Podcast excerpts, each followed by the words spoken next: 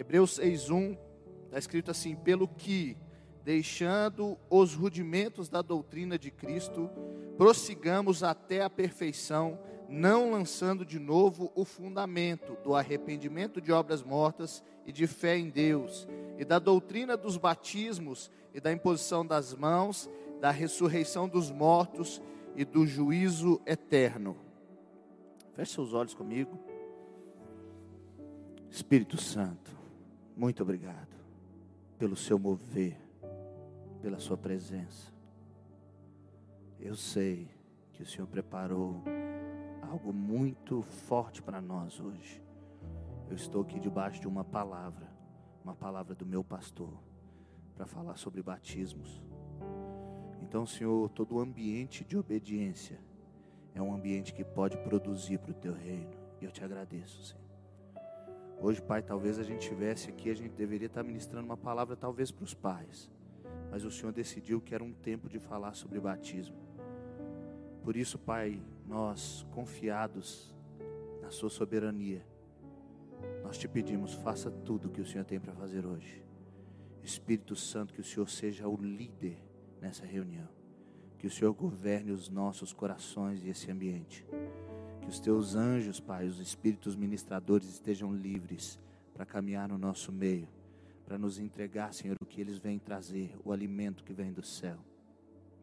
Eu te peço que o seu Espírito Santo nos conecte e que nós possamos agora receber de um mesmo Espírito. Senhor, eu quebro nesse ambiente tudo que pode, Senhor, vir contra a tua palavra. Toda falta de atenção, Senhor, tudo que pode nos deixar desligados de ti. E eu abençoo, Senhor, esse lugar e esse ambiente, para que nós possamos receber tudo, tudo, tudo, tudo que o Senhor tem. Que tudo que for feito aqui seja feito para a sua honra e para a sua glória, para que o Senhor cresça e eu diminua.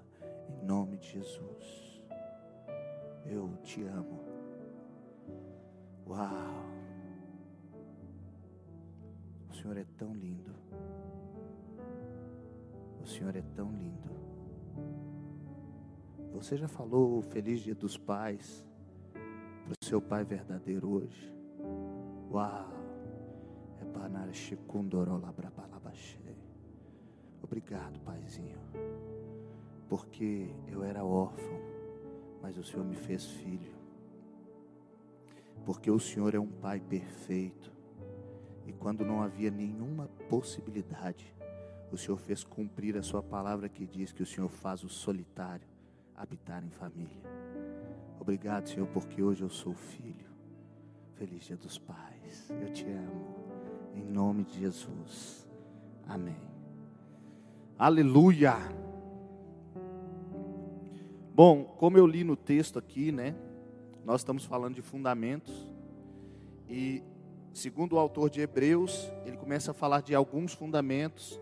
E o nosso pastor já nos já nos ministrou a respeito de arrependimento, de fé. Ele pediu para eu ministrar sobre a doutrina dos batismos.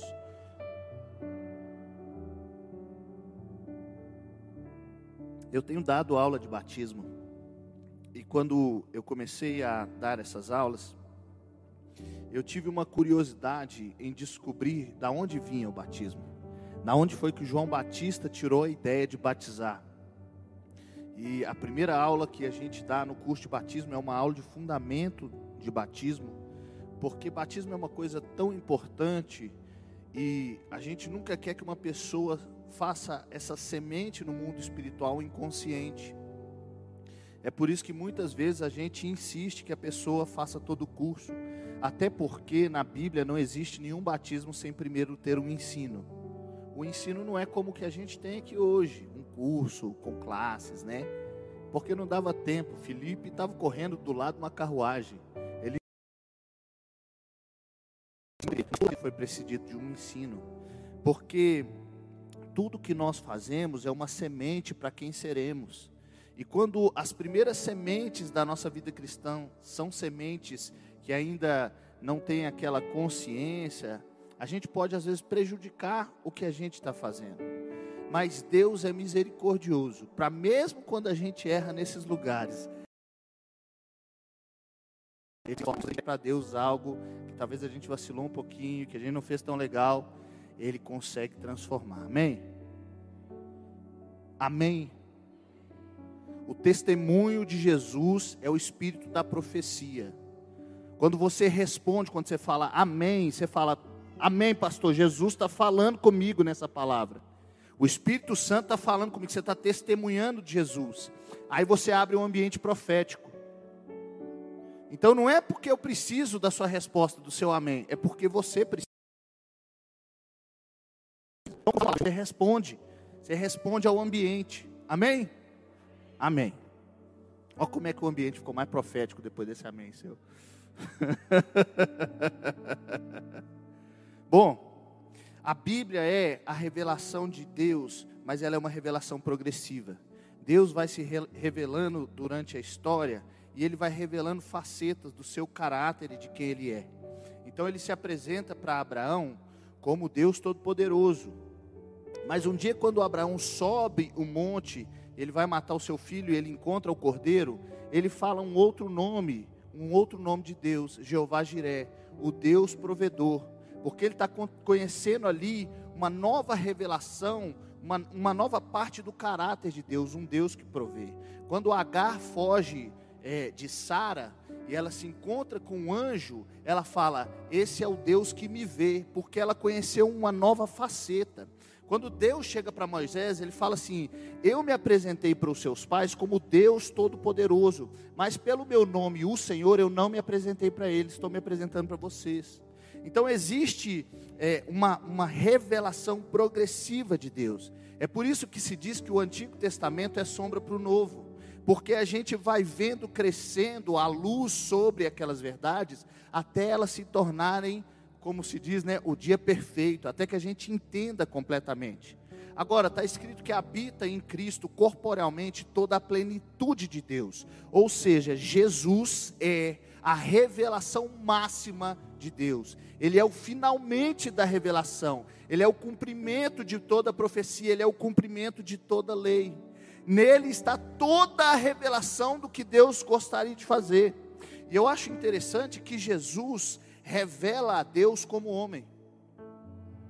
Porque, na verdade, a revelação de Deus é para o homem. Ele te fez imagem e semelhança. Agora, quando a gente perdeu essa capacidade no Éden, a gente teve restituída em Cristo. E hoje nós podemos mais uma vez ser revelação completa de quem Deus é. Amém?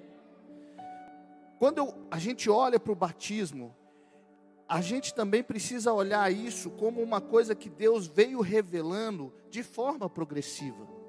E tem um texto que abriu minha mente muito para o batismo, que é 1 Coríntios 10, 1. Você não precisa abrir. Está escrito assim: Ora, irmãos, não quero que vocês ignorem que os nossos pais estiveram todos sob a nuvem e todos passaram pelo mar, e todos em Moisés foram batizados, tanto na nuvem como no mar. Ora, se o povo foi batizado na nuvem e no mar, quer dizer que o batismo veio muito antes de João Batista. E se a gente olhar para esse texto, a gente vai ter um entendimento do que batismo é. Batismo é uma mudança de ambiente através de água. Então, se você olhar para o Antigo Testamento, você vai ver que Deus já tinha feito vários batismos. O primeiro deles está em Gênesis 1. No princípio, Deus criou os céus e a terra.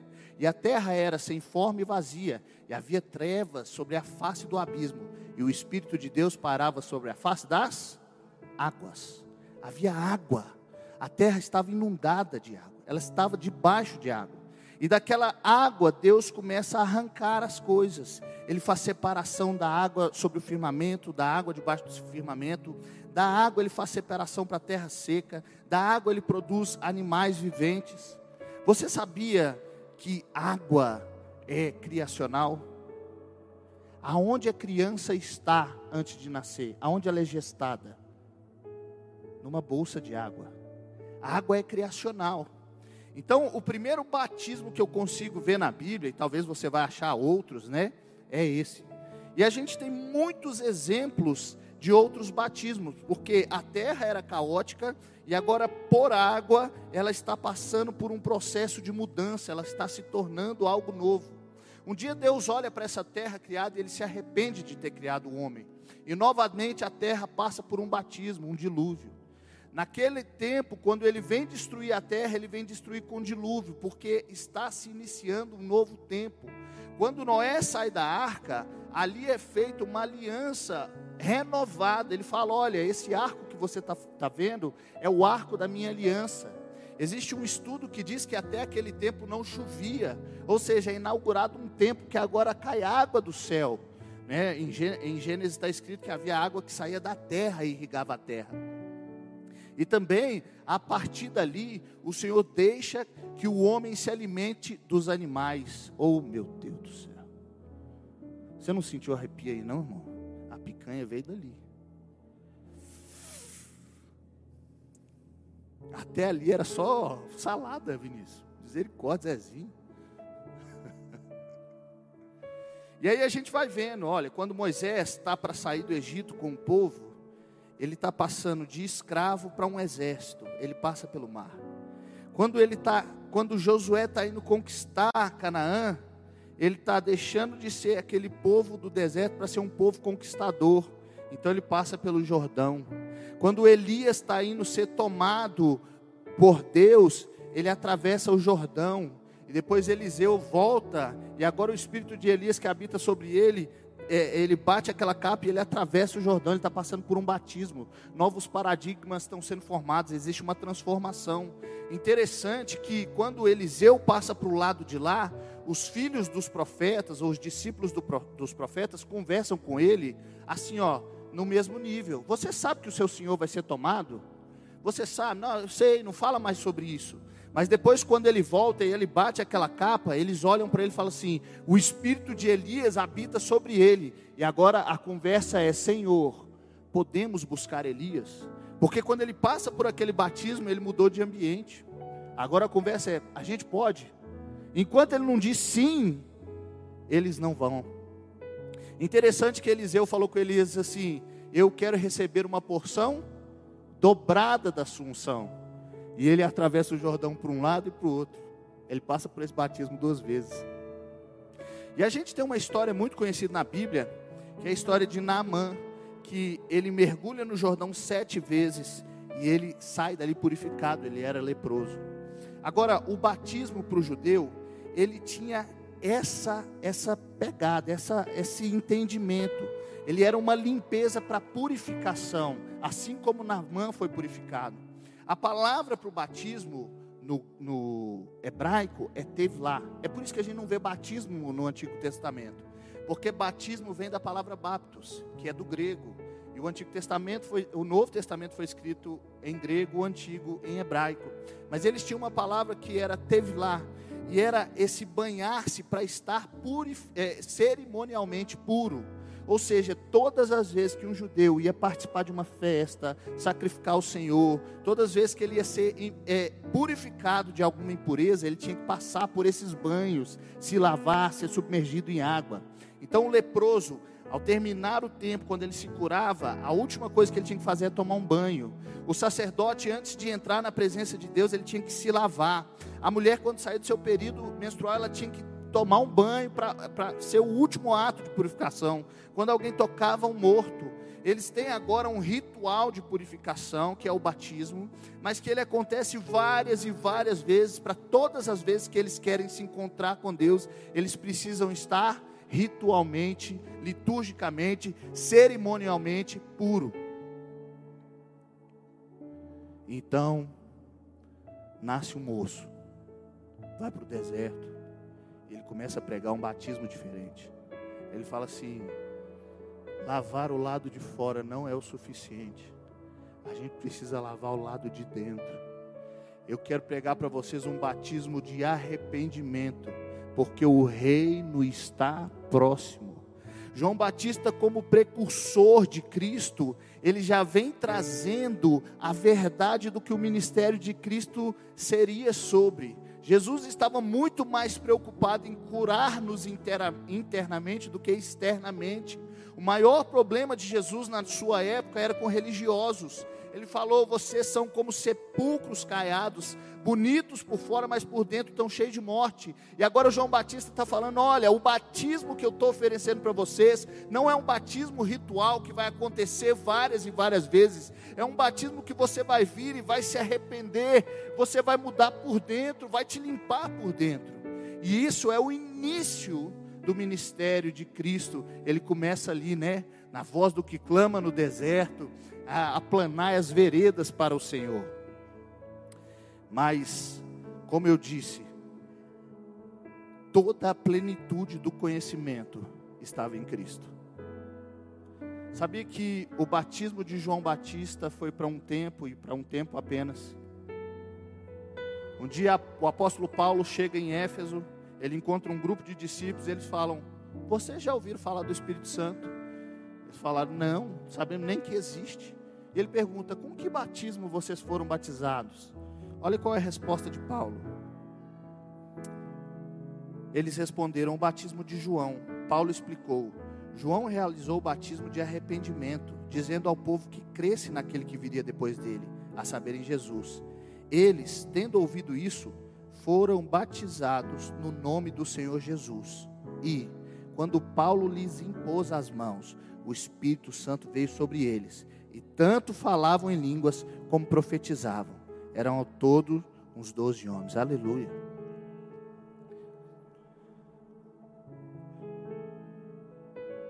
Jesus ele traz consigo a revelação do que é o batismo. Ele traz consigo o final do batismo. Em Hebreus está escrito a doutrina dos batismos, porque Jesus não carregava consigo mesmo apenas um batismo, ele trouxe batismos. Enquanto ele está conversando com Nicodemos, ele fala assim: em verdade, em verdade, eu lhe digo, se você não nascer da água e do Espírito, você não pode entrar no reino de Deus. Então, hoje, como cristãos, como essas pessoas que receberam essa revelação tão grande, nós precisamos passar por dois batismos: um batismo com água e um batismo com o Espírito Santo, um batismo com fogo. Eu queria falar primeiro sobre o batismo com água. E como eu disse, a água, ela é um elemento criacional. Em 2 Pedro 3,5 está escrito um texto que é muito legal, que eu gosto muito, e está escrito assim: Acontece que, de propósito, esquecem que os céus existem desde muito tempo e que a terra surgiu da água e através da água pela palavra de Deus. Com base nessa palavra, também o mundo daquele tempo foi destruído, afogado em água. Água é algo que é criacional. Você percebe que quando Jesus faz alguns milagres, ele usou água.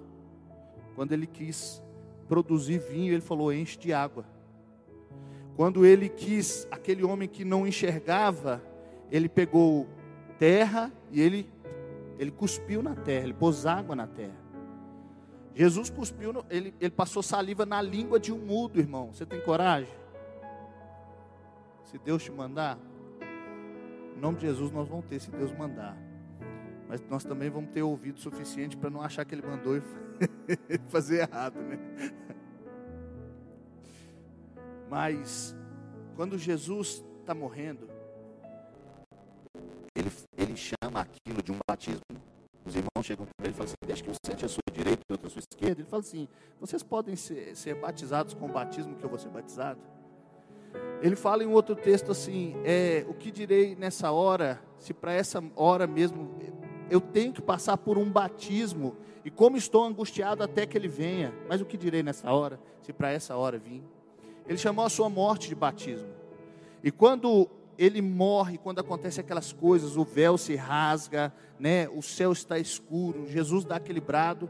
Depois daquilo vem um homem fura o seu lado e sai água.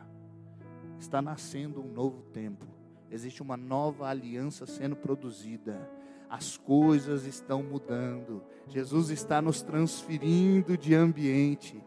Agora, o, o batismo com água, ele te restaura a sua origem porque ele é morrer com Cristo e nascer de novo, é ser refeito, nova criatura, é ser feito de novo. E a, quando você olha para Moisés e o povo atravessando o mar, eles eram no corpo escravos,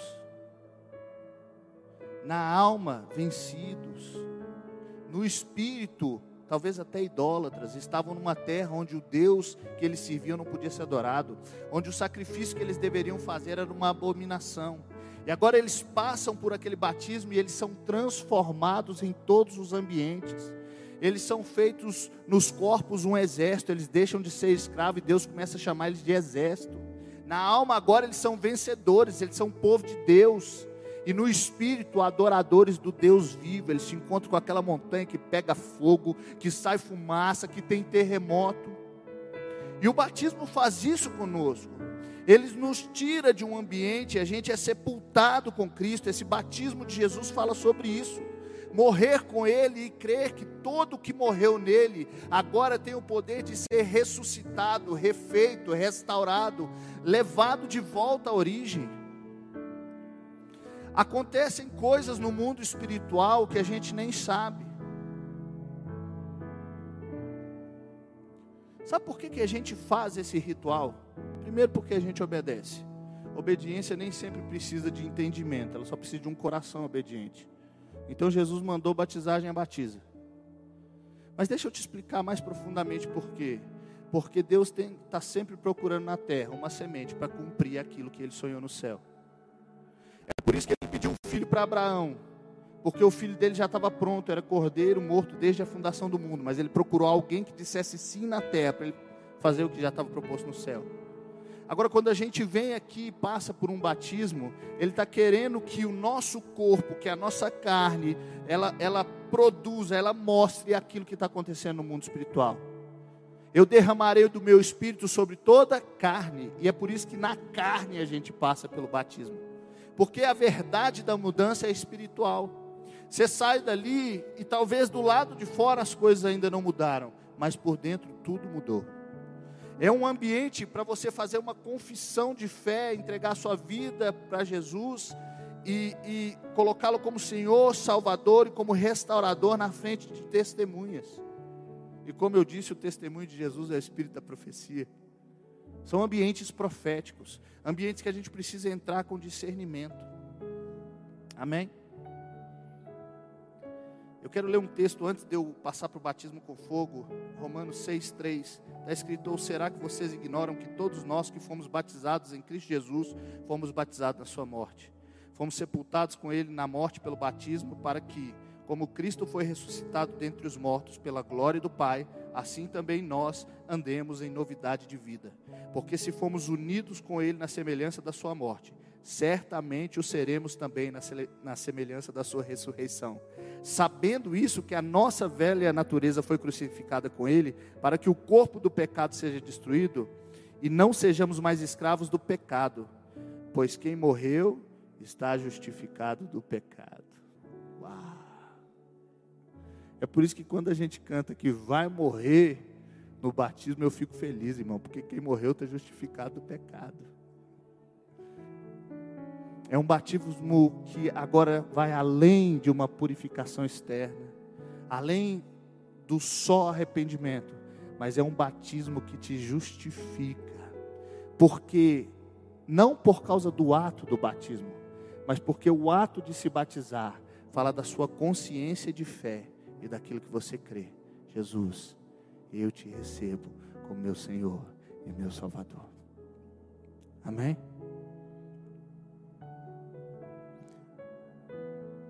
Feche seus olhos comigo. Talvez quando você batizou você não tinha tanta consciência. Talvez você pense assim, cara, eu queria batizar de novo. Quem sabe, irmão, nós vamos fazer um rebatismo aqui. Se fizer, eu vou querer batizar também, eu gosto.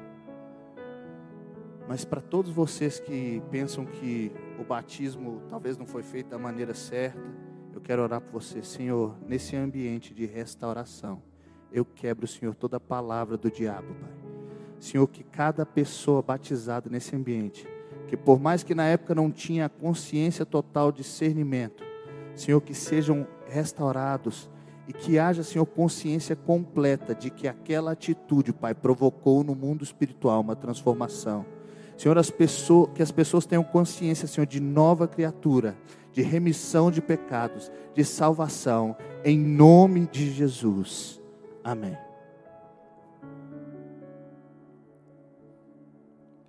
Mateus 3,11, o João Batista fala o seguinte: Eu batizo vocês com água para arrependimento, mas aquele que vem depois de mim é mais poderoso do que eu do qual não sou digno de carregar as sandálias. Ele os batizará com o Espírito Santo e com fogo.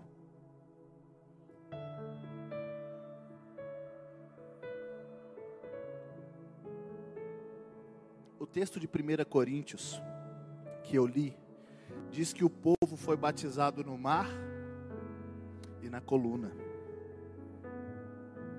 Você lembra o que a coluna virava de noite? Fogo. O povo foi batizado na água, mas também foi batizado no fogo. Agora, o batismo na água, ele é muito poderoso. Mas João Batista falou: vem um que é mais poderoso, e ele vai batizar com fogo.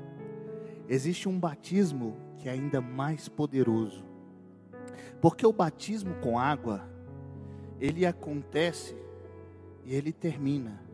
Mas o batismo com fogo, ele não para nunca mais. O povo passou pelo mar e nunca mais teve que passar de novo, mas a coluna os seguia por todo o deserto. Eles continuaram andando debaixo de um batismo de fogo.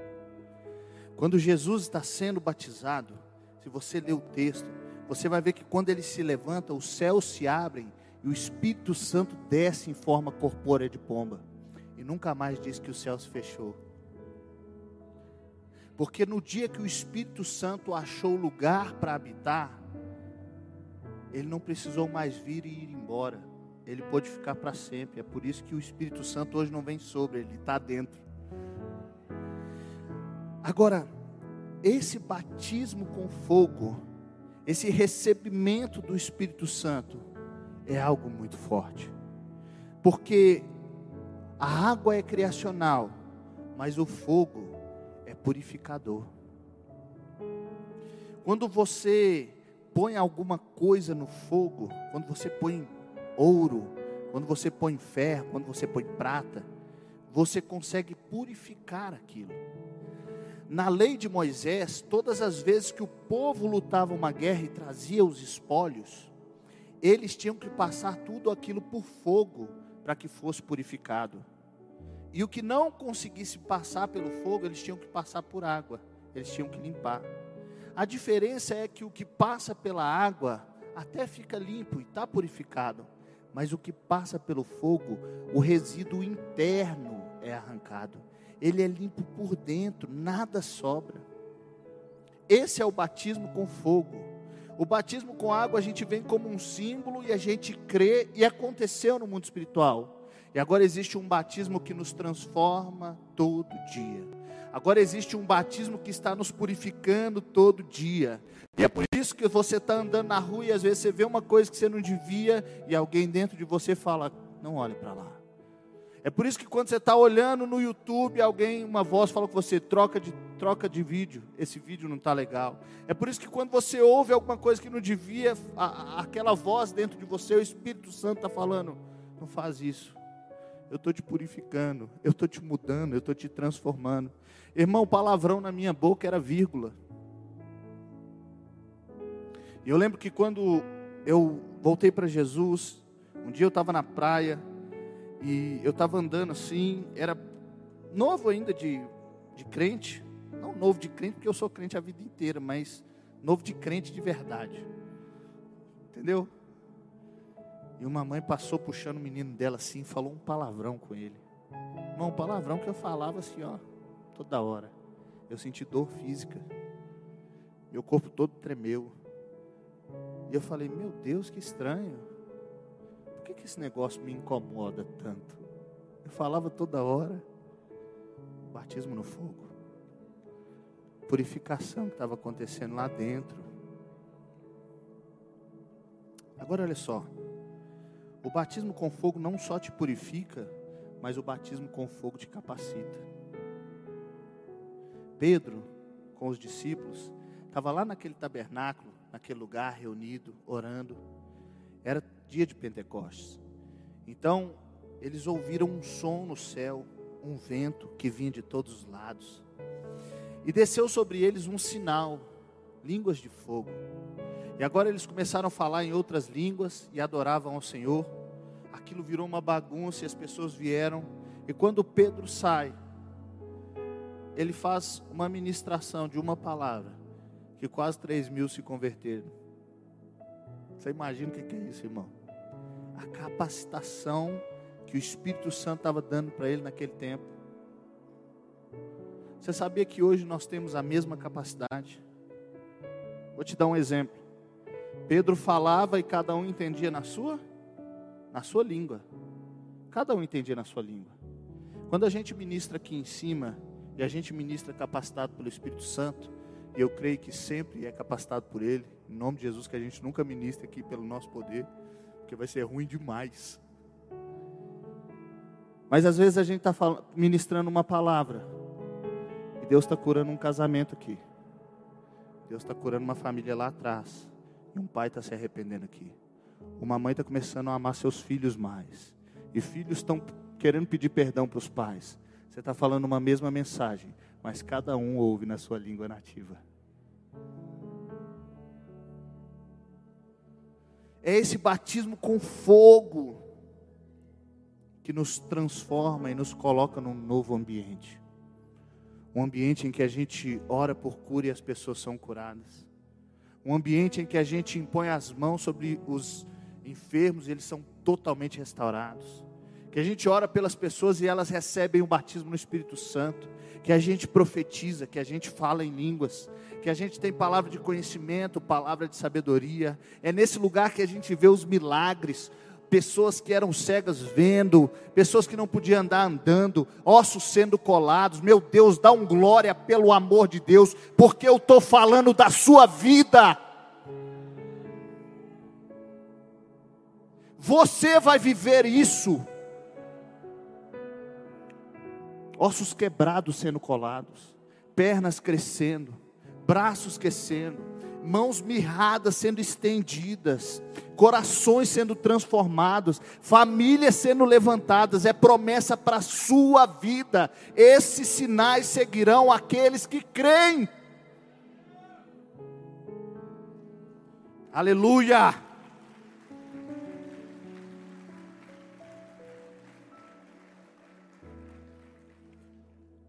Vou voltar em 2 Pedro 3,5 para terminar. Está escrito assim, agora eu vou ler uma porção maior. Acontece que, de propósito, esquecem que os céus existem desde muito tempo e que a terra surgiu da água e através da água pela palavra de Deus. Com base nesta palavra, também o mundo daquele tempo foi destruído, afogado em água. Pela mesma palavra, os céus e a terra que agora existem têm sido guardados para o fogo estando reservados para o dia do juízo e da destruição dos ímpios. Mas há uma coisa, amados, que vocês não devem esquecer: que para o Senhor um dia é como mil anos e mil anos são como um dia. O Senhor não retarda a sua promessa, ainda que alguns a julguem demorada. Pelo contrário, Ele é paciente com vocês, não querendo que ninguém pereça, mas que todos cheguem ao arrependimento. Porém, o dia do Senhor virá como ladrão Naquele dia os céus passarão com grande estrondo, e os elementos se desfarão pelo fogo. Também a terra e as obras que nela existem desaparecerão.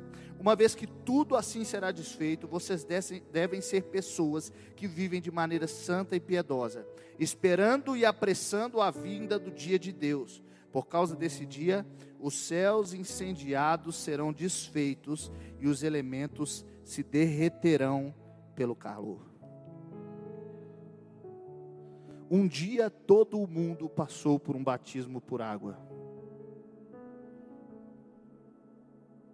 Jesus falou que nunca mais ia destruir o mundo por água, mas ele não falou nada sobre fogo. Um dia todo mundo vai passar por um batismo por fogo. Você sabe qual é a diferença? Quando houve o dilúvio, sobreviveram aqueles que estavam na arca, e mais alguns sobreviveram. todos os seres que podiam viver em meio à água, eles não morreram. No fim dos tempos, aqueles que conseguem viver no meio do fogo vão sobreviver. É por isso que o Espírito Santo é o selo da sua salvação, porque você já foi batizado por fogo. Um dia Deus estava triste com seu servo porque ele tinha desobedecido e ele teve que passar por um batismo por água. Ele colocou Jonas lá na barriga de um grande peixe. Mas quando Deus estava querendo mostrar os seus servos lá na Babilônia, ele passou Sadraque, Mesaque e Abednego por um batismo de fogo. E o que acontece é que quando você entra num batismo de fogo, a única coisa que queima são as amarras que te prendem. Eles não tinham nem cheiro de fumaça, só as amarras foram presas. Quando você passar pelo fogo no fim dos tempos, o quarto homem da fornalha vai estar lá com você e você não vai se queimar, porque tudo que é mortal precisa ser revestido de imortalidade, tudo que é perecível, tudo que morre precisa se tornar eterno, e nós vamos passar por esse batismo para sermos revestidos da eternidade da imortalidade.